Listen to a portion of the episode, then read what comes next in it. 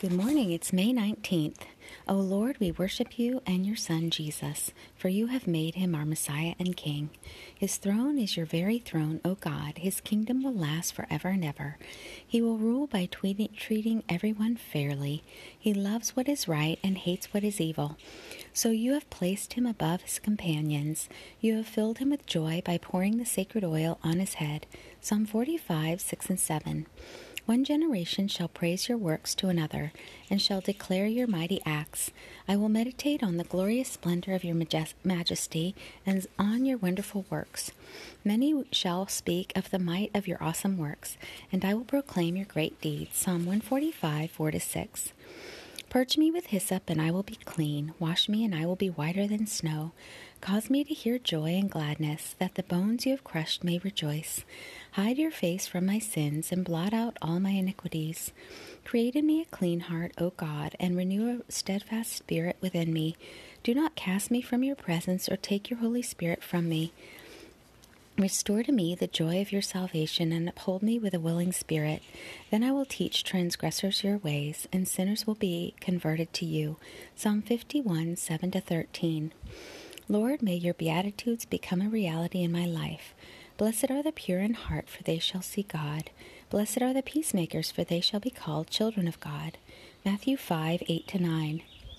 Blessed are those who are persecuted for the sake of righteousness, for theirs is the kingdom of heaven. Blessed are you when people insult you, persecute you, and falsely say all kinds of evil against you because of me. Rejoice and be glad, because great is your reward in heaven. For in the same way they persecuted the prophets who were before you.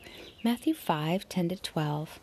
I called on your name, O Lord, from the depths of the pit. You have heard my voice. Do not hide your ear from my cry for relief from my cry for help. You drew near when I called on you, and you said, Do not fear. O Lord, you pleaded the cause of my soul. You redeemed my life. Lamentations 3 55 to 58. We were all baptized by one Spirit into your one body, whether Jews or Greeks, slave or free, and we were all given the one Spirit to drink. 1 Corinthians 12 13. Surely your salvation is near to those who fear you. Psalm 85 9. To fear you, O Lord, is the beginning of knowledge, but fools despise wisdom and discipline. Proverbs 1 7. To fear you, O Lord, is a fountain of life, turning one away from the snares of death. Proverbs 14:27 Your secrets are with those who fear you, O Lord, and you will make them know your covenant.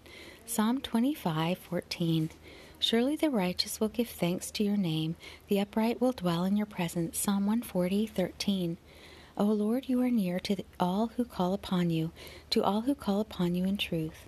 You fulfill the desire of those who fear you. You hear their cry and save them.